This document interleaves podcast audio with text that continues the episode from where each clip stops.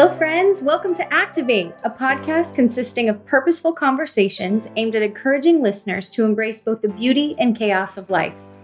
I'm KB, and I can't wait to share valuable insights on health, fitness, nutrition, aging, faith, family, and everything in between to help you level up and activate your life. I'm a former network marketing hater turned top leader in my industry. I'm a certified life and nutrition coach helping women to break the same chains that once kept me stuck. I'm so happy you're here. Let's do this. Hello, friends. I'm back for a second week of this whole new look, this whole new life for Activate. So I'm so excited, and I'm just so grateful for y'all following along.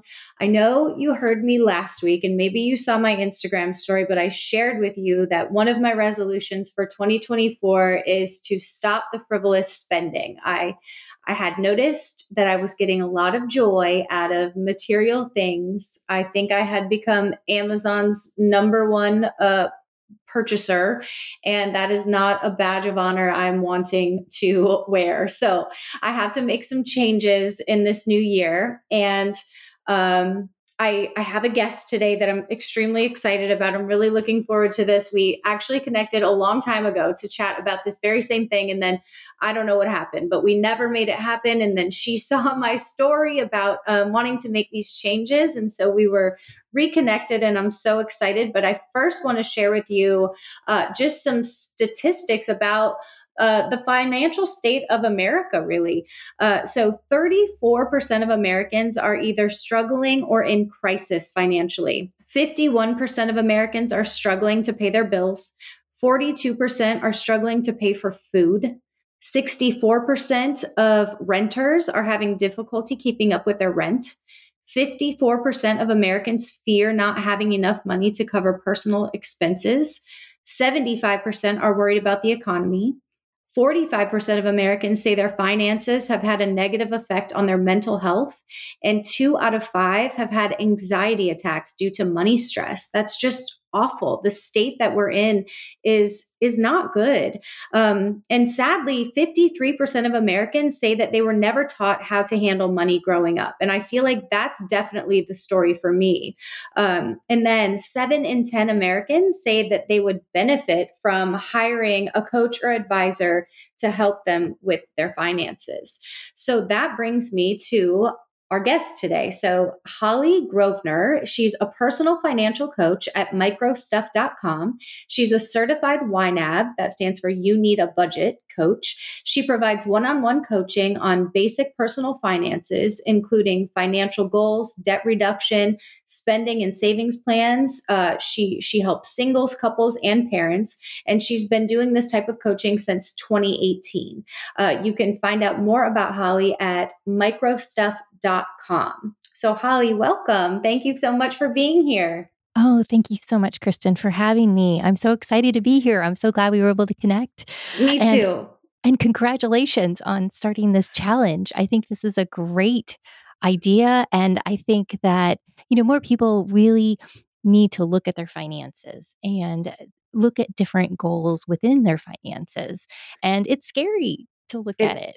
It is scary. I think a lot of people avoid it. I think it's just easy to avoid it. Like, okay, hopefully this, you know, hopefully we make ends meet. I don't want to really look. I don't want to see what's left or what's not left. And therefore you're kind of left, in a place where you don't have much control because, you know, information is power, and without the information and knowing what it is that you're working with, there's not a whole lot that you can do with it. So I love that you're helping people to sort of take control of that aspect of their lives.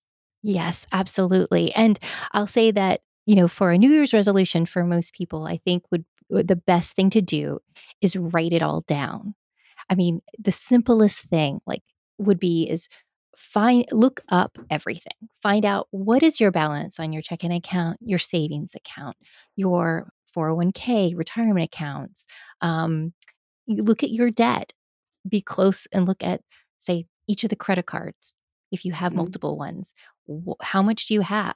Write it down. And I even have on my website, you know, going to my website, you can go in and sign up for like a newsletter.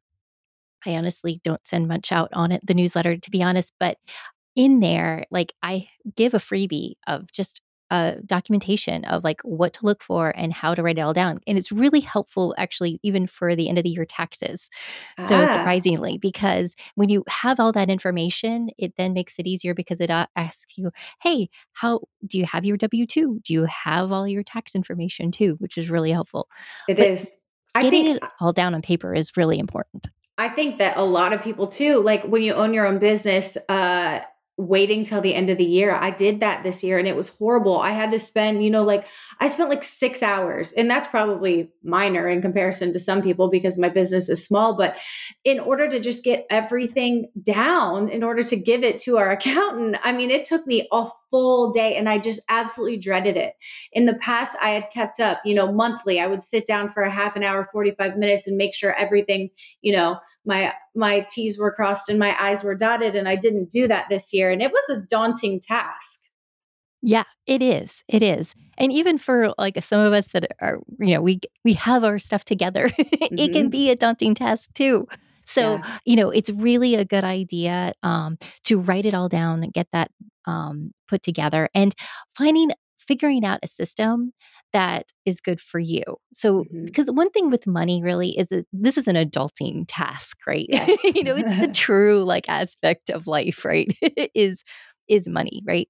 And so, figuring out I'm not good with money, or I'm not good with numbers. There's no such thing. I feel like everybody can learn this. It's just figuring out the system that's right for you and that will work for you. And some people, I've worked with clients, that, they're on it. They know exactly where everything is. They have it all organized, and they need to figure out their next set of goals. And then you've got other clients that just, they want to avoid it. But yet they know that they have to pay attention to it. And then that's the only way, they're going to be able to get to their goals. So, back to writing it down, that's one thing. And then the next thing would be is writing down what your next steps are, which is, what do you want to do this year? What do you want to do this next month with your money? What do you need to do with it? And that's what I help with in the coaching. And particularly with YNAB, You Need a Budget. The real premise to it is, the main point of it is, I've got this amount of money. What do I want it to do for me? Make your money work for you. Yes, absolutely. Right? Instead of your money being in control of you, kind of regaining that control back and being in control of your money and what it can do for you and your family. Because a lot of us just throw it away. I'm so guilty of it. There's so many ways to save or to, be more frugal in certain areas, or, whatever it looks like. And I am just so guilty of wanting convenience. Yes. And there's nothing wrong with convenience. It's just finding the right balance. Right. And so trick, or in reality, it's kind of a trick, right? Mm-hmm. It's really, really, it's been around forever, right? Is to pay yourself first. So as soon as you receive any money, whether it's a gift or whether it's a paycheck or whether it's, somebody giving you something for, or earning it from some sort of website or, whatever type of income it might be, sure, right? Mm-hmm. Put a little bit of it away, whether it's in a savings account, or whether it's maybe investing, and it doesn't have to be much. And I would say just start small, even like, $5, $10, you just start working your way up to whatever goal that might be. Mm-hmm. And the idea there is that if you have something put away and you're not looking at it, that gives you now I have scarcity, right? Because I only have this much left and I have to make a decision on what that's going to do for me. Mm-hmm. And that really is very simple to do. So you're looking at scarcity as a positive in that scenario then, right? Absolutely. I think there were times when I first started earning money, because for the longest time I was a stay-at-home mom. My husband provided and I took care of the children. And when I first started making money, I was like afraid to spend it. It just came in and I just would look at it. And I was like, I don't know. It was like this weird thing where I thought if I spent any of it, I would spend all of it, or like it would just go away or something. So I just stared at it and I didn't touch it for the longest time because I felt like, well, that's the only way to like hang on to it is if I just never touch it. It was almost like I had this fear of the money. Yeah. And to be honest, that's another spectrum, right? You know, of money, right? You've got either the I want to spend it all, right? Mm-hmm. Concept, mm-hmm. or I want to keep it all, right? Right, right. So there's got to be a happy medium. It's got to be a happy medium. So one thing that, and this is kind of interesting, it comes back to the creator of You Need a Budget. Jesse Mecham has even said, within the concept with YNAB is that you have categories, right? You're saving up in these categories. And he's like, you are actually saving up to spend. So the idea is that when you're saving, you're really just holding off on spending for later. Right, right. That's all it is that, and when you think of it, for someone that likes to hold on to money that naturally is a good saver, it is really hard for them to let go. Yeah. You know, so you do see different sides to the story. Sure, sure. Okay, so what types of, tell us, so in an ideal world, people would have is there percentages that you're trying to have saved up for certain different things? Is there how does that work? How do you know how much money you should have saved up?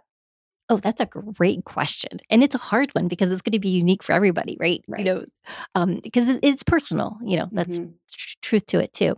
But so in order to say a general terminology here, I would say this is that what people don't realize is that that are learning personal finance, right? That haven't learned it in school or from, family, friends or whatever. And the stuff that I've been learning over the years is that the goal would be is what do you need in order to save up, and have, meaning invested in it, in retirement as well, right? To be to a point where you don't have to work again. Mm. And that's kind of shocking. And it sounds like such a big number, right? Mm-hmm. But in reality, for most people, it's not that big of a number as others might think. So right now, there's a lot of people that talk about the financial independence community and financial independence retire early.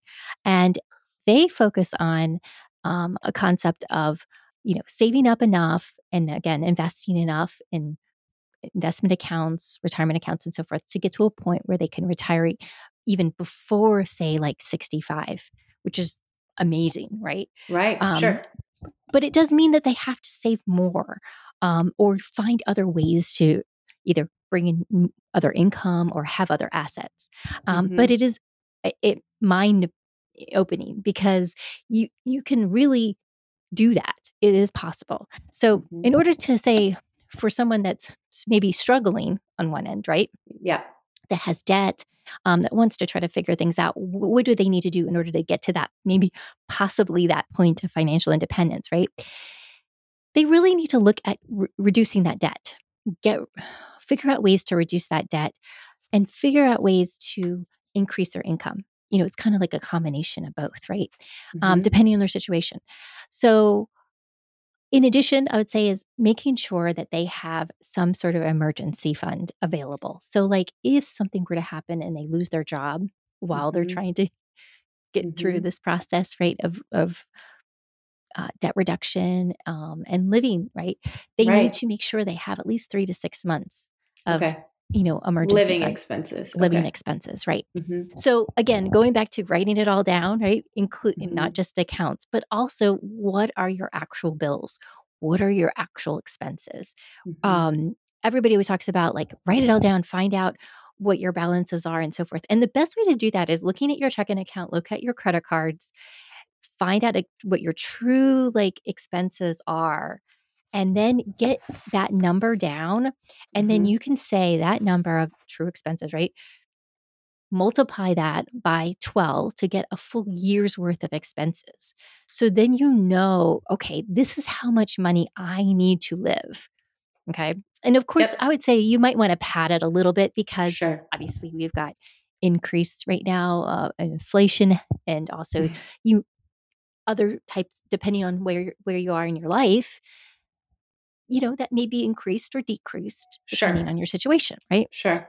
So taking that number and then looking at how much money you have saved up, if you have 3 to 6 months of that, that really gives you a good nest egg to know, okay, yes, I am secure. I now know what I need to do next to get to that next level. And would you just have that 3 to 6 months saved it like in a savings account? That's a great question. So, yes, I would. Okay. I would definitely have it in like more like a high yield savings account, like an online high yield savings account rather than a local bank. Right. There are options to do other things, but that would be the best. Okay. I think that honestly, just that first step of taking a look at everything and writing everything down could be the biggest game changer in the entire thing. Cause I think it's so eye-opening when you actually realize where your money's going, because when you're spending $5 a day at Starbucks and when you're ordering, $20 items on Amazon multiple times, you think, oh, I spent $20, but you don't think like, oh, in a month, I spent $600, right? Or whatever that looks like.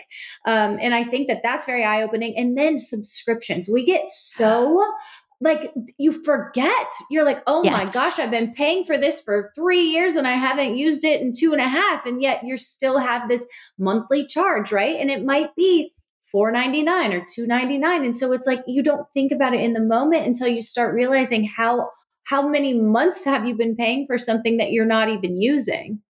Oh yeah, absolutely. Absolutely. And in fact, majority of my clients, when they sign up with me and they could have already been introduced to YNAB, or they may not have been, and they just are coming for me as financial coaching.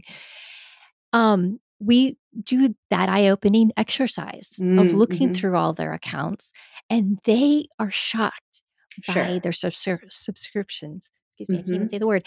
And it is amazing because they're like, oh yeah, I completely forgot. I was supposed to cancel that. I had no idea. I just spent that much money on that. And I'm like, yes. And look, and that's what's created some of your debt. Or it could be a situation where it's like just a thing where it's a shock because it's like, wait, I haven't actually used that. I know I'm paying for that, but wait a second, I'm really not using it. So my thing with subscriptions is go through your subscriptions and in the last year, because that is something where, there's sometimes those yearly ones that will pop up that you forget completely. Yeah, the $99 one that you're not expecting. Exactly. So a good idea is to look back in all your credit card statements and your checking account to see what is possibly out there, and then go ahead and cancel them immediately. The other thing is cancel even those subscriptions that you do like, but you're not using a lot, because the neat thing here is that you may be able to use that money to help reduce your debt. Right. And you can always sign back up again. Right. And probably get a discount for like re-signing or something. And that's another thing, just I'm all out of order here, but when you take a look at the things that you're paying for, there are a lot of places where you could call and say, look, I'm either going to have to change services. Is there anything you can do? And you can get a lot of companies to give you a lower rate on a lot of different things. I've heard of so many people doing that. Absolutely. Absolutely. You can, we've done it ourselves multiple times. So yeah. And that's why it's so important to just know where your money's going, right? Yes. Like just take a look at it. Stop being afraid of looking at where your money's going, because you might be able to save yourself so much without even realizing it. Yes, absolutely. Absolutely. And the other thing, besides spending side, right, is for the saving side is look at how much you're saving. Look at carefully, like say, if you're contributing, say, to your 401k, right? How much are you contributing? Because a lot of people don't pay attention to that. They may know, hey, I put in like a set percentage, or, hey, I think my employer's putting in a match. Pay attention to that.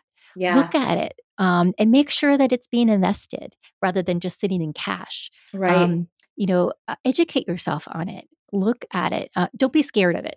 Well, and if it terrifies you, like honestly, I don't even have a 401k. And when you started talking about it, it almost gave me like a little bit of anxiety, because I would be so overwhelmed, not because I don't have the education or the information. And so I would just be like, oh gosh, hopefully that's doing what it's supposed to do. I don't even want to know, because you don't know what you don't know. Right. And so I think that's where someone like you can come in so handy for people, because you just simply can't know everything. So looking to an expert to help you in those areas, you know, even if you're spending money on the coaching or the expert, you're going to end up so much further ahead in the long run because you're getting, you know, solid, educated advice. Absolutely. And the thing to understand here is that, again, I'm not an advisor. I'm not a planner. I am not a CPA. I'm not a lawyer. I have to put all those caveats in there.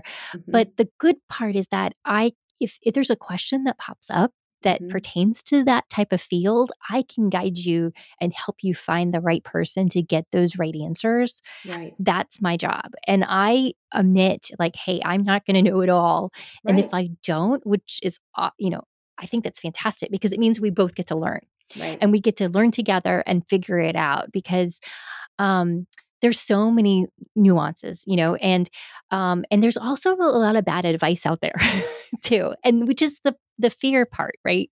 Everybody's afraid to get wrong information, right? Yeah. And well, everybody claims to be an expert. Yep. You can find anything you're looking for online, no matter what it is, you can find either side, right? So it's like, you can't trust or you don't know who to trust is really the issue. You don't know who to trust. You really don't know who to trust. So that's why I also say is like always find, even when you're talking to me is like, let's confirm all this, like making sure like, here's the evidence, here's the information to prove, hey, look, this is what we're talking about. Right. And this is the truth. So yeah, absolutely. Trust is, yes. Yes. Okay. So I kind of got us all off track. So you're writing everything down, first of all. And then the second step was, I forgot. Well, writing it all down and making sure that you're putting all your expenses down. Putting all your expenses down. Right. And then the next thing I would say is, especially for budgeting in the sense, is like figuring out when your bills are due, making sure you're getting all your due dates down. Right. You know, you could use a calendar for that. Google Calendar is a great tool for that. Mm-hmm. Even just a regular, you know, put it on paper calendar, just so you know, hey, these are due. Because another thing a lot of people don't, and as you even mentioned with the statistics, people aren't sure, hey, if they can even pay their bills, right?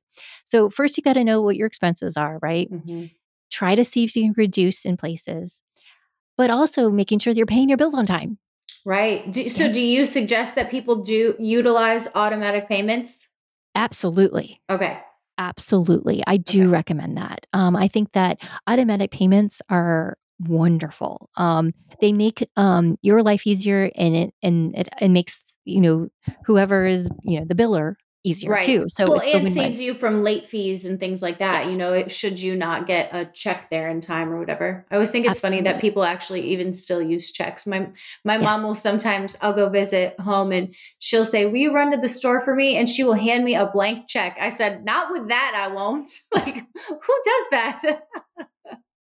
But they still do. They still do. And yes. And even that is kind of, it's wild now. Even people are talking about how insecure checks are now because you have to be careful with with your bank account number and your, you know, bank information. So you have to be very careful even, you know, more so now. I remember when checks had social security numbers on them.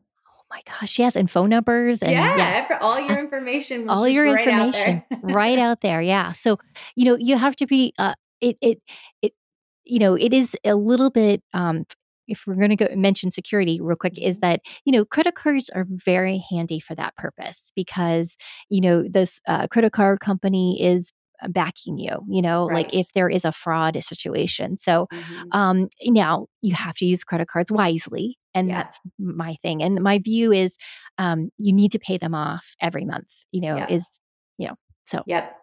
That's huge. I think that I got myself in that trouble, you know, when I was young.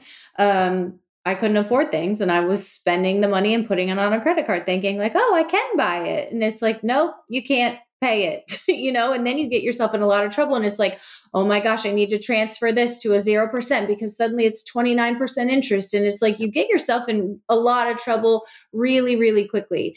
I definitely learned that the hard way. And now I I'm adamant about, you know, everything getting paid off at the end of every month, but I'm privileged and blessed to be able to be in a position where I can do that. But it really does just take budgeting and knowing where your money is going, right? So even Absolutely. If you don't have a whole lot of extra money, there's still a way for you to keep things, you know, to where you're able to pay your credit cards every month.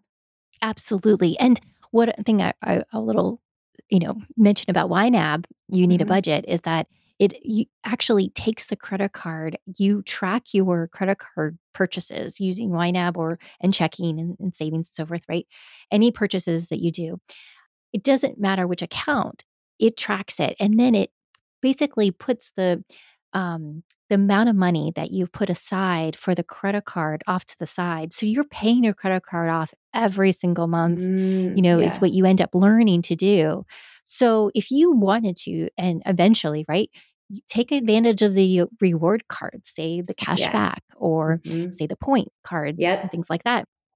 Yep. You can totally do that and take advantage of that. And basically you end up paying for, you know, say YNAB, because it is a subscription, sure, or any other types of tools you may have in your arsenal of, you know, finance tools because of using those rewards cards. But cashback again, rewards, making sure you pay them off every month. And that's the key.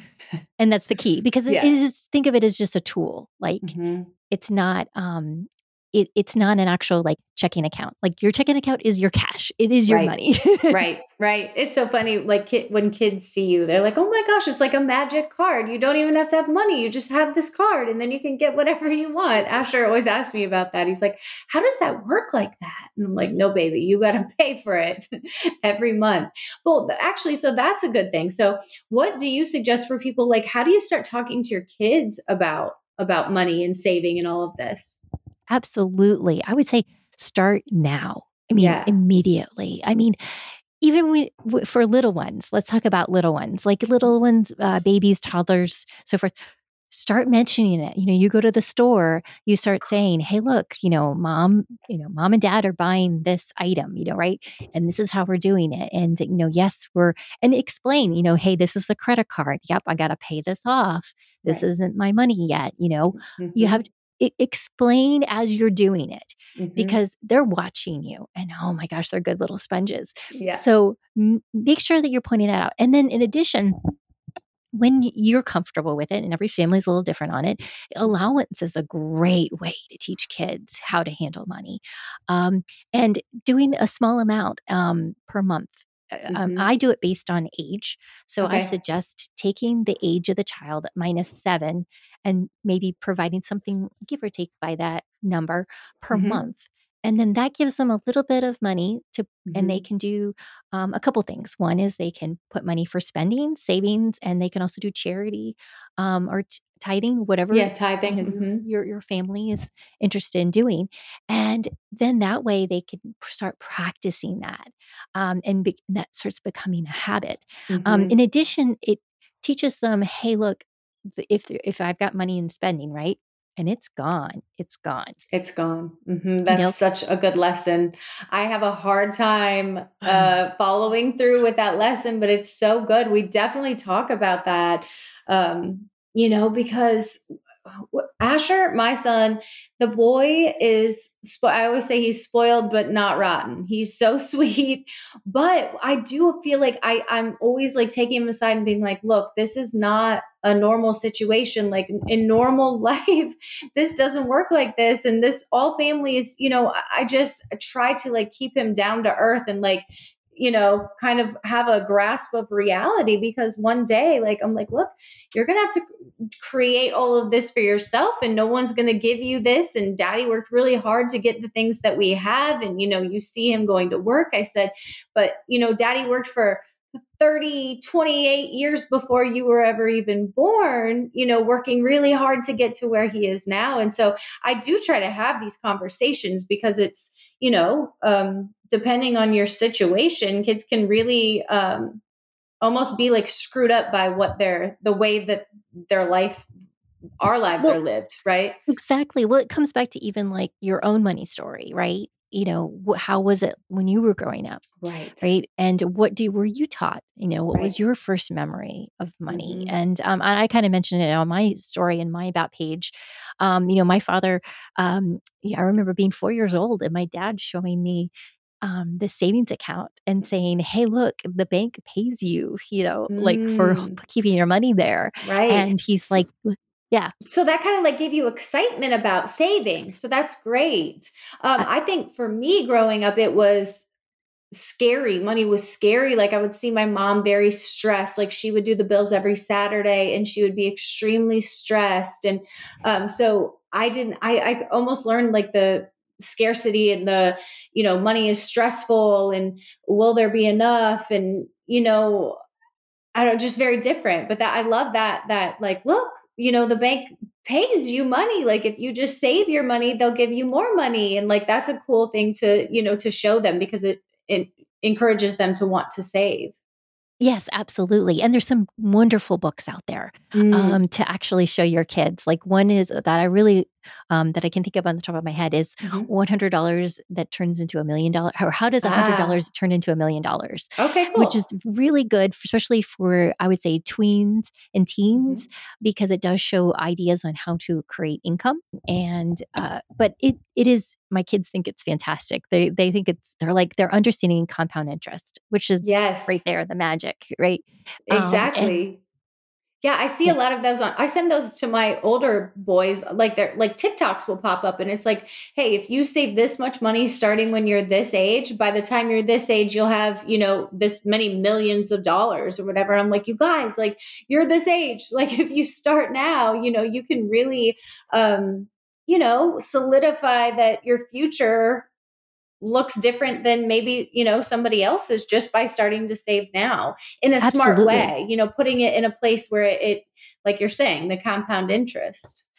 Well, and one thing to mention that I just learned about recently is that thanks to, you know, all the different apps now that they have for investing, right? You know, you've got Robinhood, you've got, you know, M1 Finance, you've got others out there, right?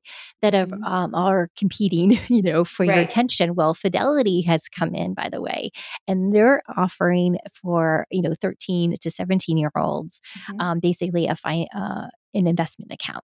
So just to mention that it's, they actually, I think this past year, they were giving like a $50 bonus for signing up. So, you know, the finance community, you know, is realizing they need to start, you know, reaching out for investments, right? Or reaching out to kids because, you know, if they can get them to start earlier, of course, they will make money. And of course, the kids will make money and start saving. And so right there is something really interesting to look into. So for families to be aware of. So. Yeah, I think that kids are more sort of just in tune now than they've ever been before, just with social media and all of the things and, you know, like Bitcoin, and they seem to be so like, you know, knowledgeable, like teenagers on all of this stuff. My stepson, he's, you know, all into all of that stuff. He knows more than me just because of what they're exposed to. Absolutely. And I will say, I'll give schools a little bit of credit. They are starting to talk about this because I know in Virginia, there's a requirement to take a class in order to graduate high school in Virginia that's on economics and personal finance. And at least in our county that I live in, my daughter is actually taking the class right now. And so it's a pass or fail class. And in this particular one, it's online. But it is really interesting because it's broken out like an econ class / you know, it's got the full syllabus and everything. So it is really laid out, but it is like multiple choice, you know, questions and so forth. So, you know, at least it's not something. Perfect, but it's something. Absolutely. Because like when I was growing up, we didn't have anything like that. And I happened to take 2 years of accounting in high school. And accounting is business accounting is not the same as personal finance accounting. No, I remember learning about credit cards. I remember learning about interest on credit cards. But if I'm being honest, that's the only thing that I remember being taught about money, about personal finances. Like I don't remember learning anything. And that's so sad because I remember learning a lot of things that I've never, ever thought of again, right? Besides just looking back and being like, wow, that seems really worthless. But there's so many things that could be being taught that could just really help our kids get a leg up and be a step ahead. Absolutely. That they're not being taught. Yeah, absolutely. And that's the other thing is, to mention about like teaching your kids is, besides the investment account idea is also, look at getting them a checking account. Yeah. Early on, I think it's about 13 years old. Usually most banks will allow that. And that way your child can then start practicing, and you can be there to guide them and help them before they go out, whether it's going off to college or, living their life, whatever they may be doing, because that way they already have, I know exactly how to do this. And then another like plug for YNAB here, just to mention, is that they do give away one free year for college students. So, oh, wow. That's wonderful. It's on their website. So yeah, that's actually really wonderful just to help people get started. Cause I think honestly, college is where it can really start to go wrong. You know, all the student loans and the amount of money that these kids wind up in debt before they've even like gotten a job. It's incredible. And I'm researching it right now. In fact, I'm been doing a lot of research because since I've got a 15-year-old, so soon we'll be doing that. And so we're trying to figure out ways to minimize the cost. If anything, trying to prevent loans if possible is a challenge. And so, but there are ways, but it's going to be interesting.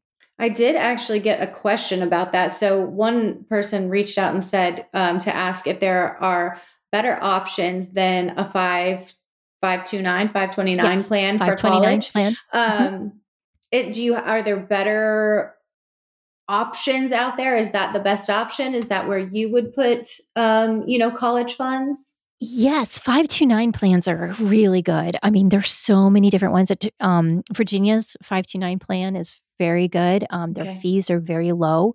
And the nice thing about it is that there's a couple things that have recently changed. One is understand a little bit about what a 529 plan is that you're putting money in, it's going to invest, and the hope is that it goes up, right? Right. But you don't get taxed on any of that growth. Okay. So when you take that money out, that is completely tax-free and it is to pay for higher education. Right. There's a couple ways to take the money out and there's processes.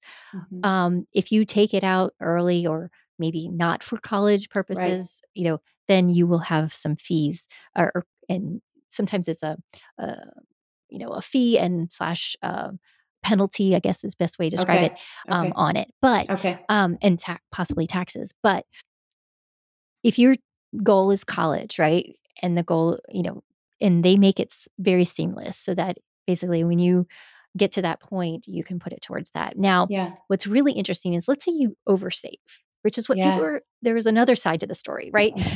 Most people are concerned about not saving enough, but what if you're on the opposite side and you're like, am I going to save too much? What if my child has a scholarship? What if this or that, right?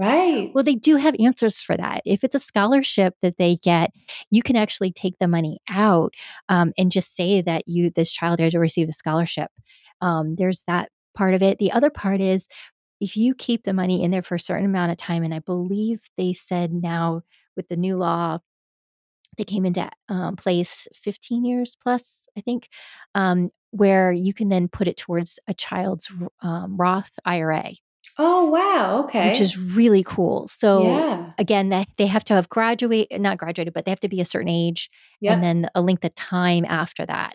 So, but that's a recent law that just got in place and they're still trying to figure all of that out. I was actually just reading something online. I don't know how much of it is truth, but they were talking about these plans and that if your child didn't end up going to college, that it can be used for other like trade schools, certifications, things like that. One mom was even saying she's able to use those funds for her homeschool curriculum. So there are, it's not just completely cut and dry with your child has to go to college and that's the only way to spend the money. There are options. Oh, lots of options. And in fact, and especially now with this Roth IRA option, which is really good, there's also, you could change the beneficiary to another child in your family, or you can change the beneficiary to yourself even.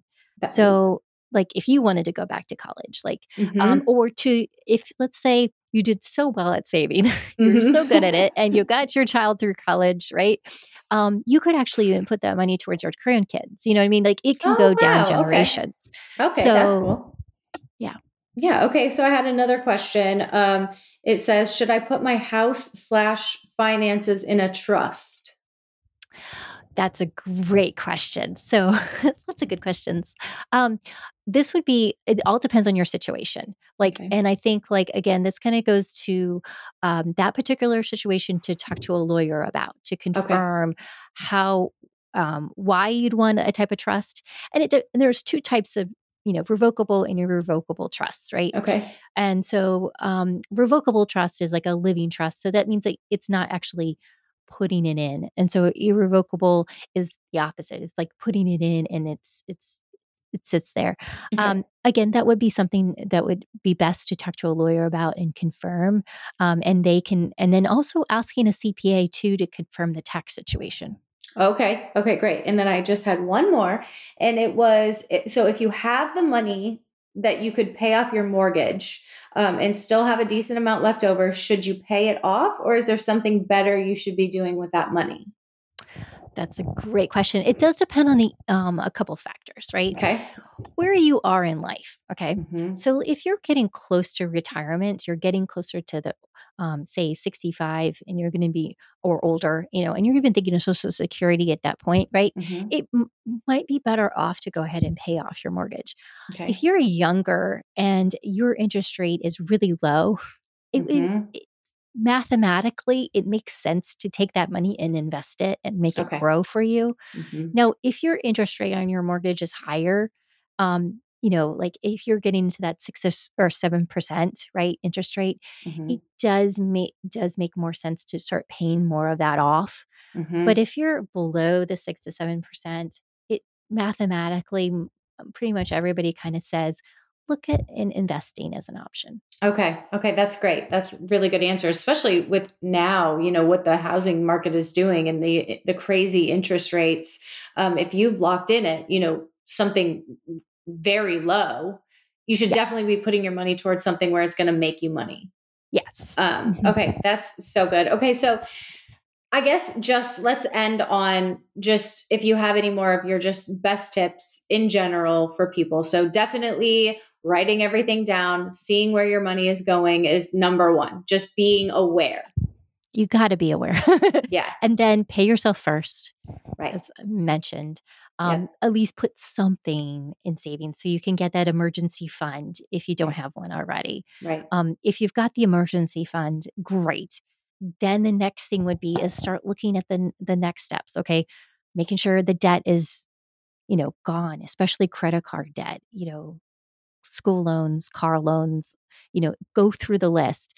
Some tools to look at, I would say is, obviously I've already mentioned YNAB a couple times here, but the other one would be is undebt.it.com or I say undebt.it, to be honest with you. Okay. But it's a great website that also teaches how to reduce your debt. And that the other thing is looking at different, everybody, pretty much every bank nowadays seems to have some certain tools. So look at what your bank provides because some of those are free. They're already there on the website. You can take advantage of those. But you know, there's new apps and new tools that are popping up all the time now. So, and recently, as you may have heard, Mint has gone away. That was owned by Intuit. And so a lot of people are looking at, you know, these other tools that are online, and some of them are subscription-based. But try them out and see if they can provide you that guidance. So, because you're not alone. We all need a little bit of support here because, you know, with having a credit card or having, you know, checking account and so forth, but there's a lot more of these little, like you say, purchases, you know, whether you're on Amazon or whether you're, you know, and you need to track it and just so you're aware of really where is my money going. Right. I was just trying to think, like, I'm trying to think of my bank or, you know, utilize any tools. And I do use like the Keep the Change program through Bank of America, where I actually, that goes into my son's savings account. So anytime I spend, you know, $10.83, 17 cents then goes into Asher's savings account. So that would be an example of like a free service that your bank would provide. So that's, and it's an automatic savings right there. You know, it's small. But it adds up. I mean, I've had that account for 10 years. So every single time I use my debit card, which poor kid, I don't use it very often. I always use my credit card because I want to get the cash back. So I'm always using my credit card. And there's so many good credit cards for that too. Yes, definitely. Take advantage of that. Right. Okay. So just, I guess my last question would be, so what do you say to the person who is absolutely just feels like they're drowning in debt? They're in these statistics where they're terrified, they're having anxiety, they can't pay their bills. They don't know where, you know, their next dollar is coming from. How do you, like, where should a person like that begin?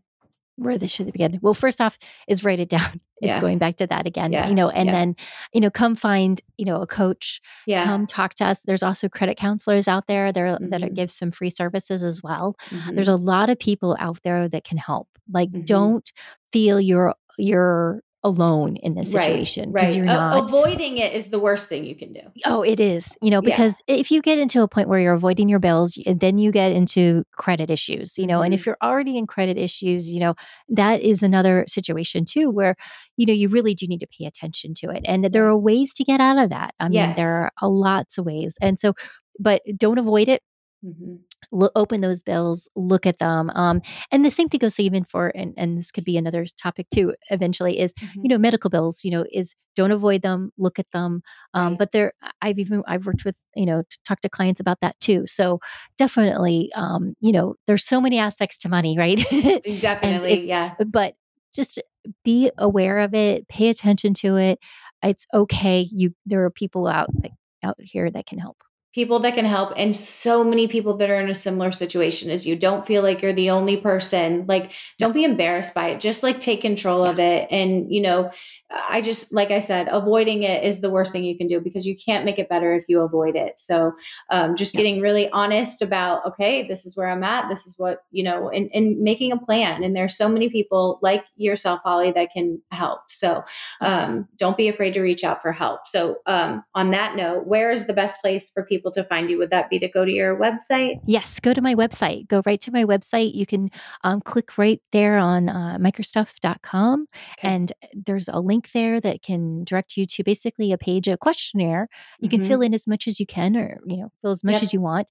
Yep. The more information, the better, because then I can take that information and we can set up a quick free 15-minute call just to discuss and find out if we're a good match. Yeah. And if we are, I'll go over my coaching options, and we'll go from there.